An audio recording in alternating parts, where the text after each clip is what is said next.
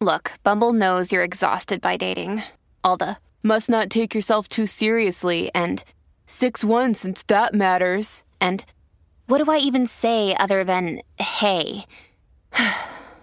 well, that's why they're introducing an all new Bumble with exciting features to make compatibility easier, starting the chat better, and dating safer. They've changed, so you don't have to. Download the new Bumble now.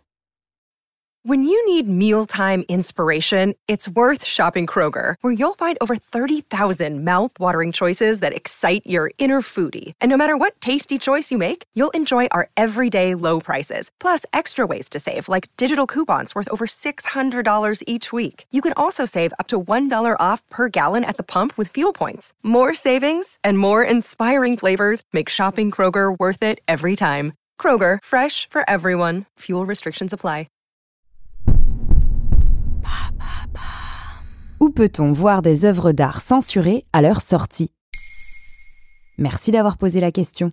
Quand la censure s'opère dans quelque discipline artistique que ce soit, avouons-le, nous n'avons qu'une envie, voir de nos yeux l'objet de la polémique. Forcément, il n'est pas toujours facile d'y accéder. C'est le principe de la censure. Mais on peut désormais satisfaire notre curiosité dans le domaine de l'art contemporain. Depuis fin octobre 2023, un musée de l'art interdit a ouvert ses portes à Barcelone, en toute légalité.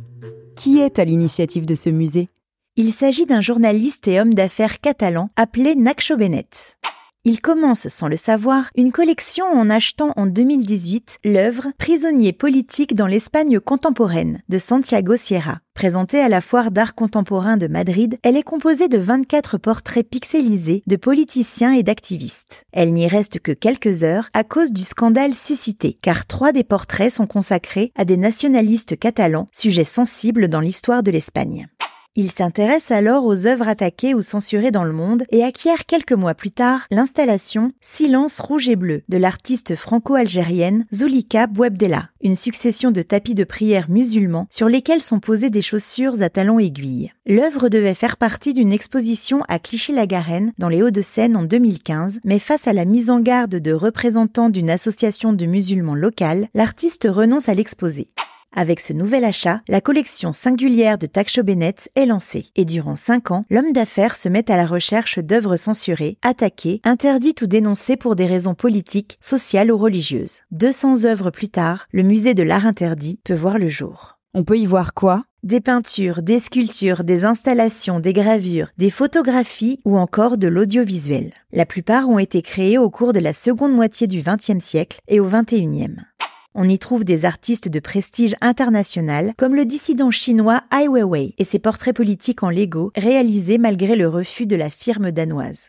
Le finlandais Jani Lennonen est aussi présent avec sa statue du Christ peint aux couleurs de Ronald McDonald, attaqué au fumigène par des opposants chrétiens dans le musée de Haïfa en Israël.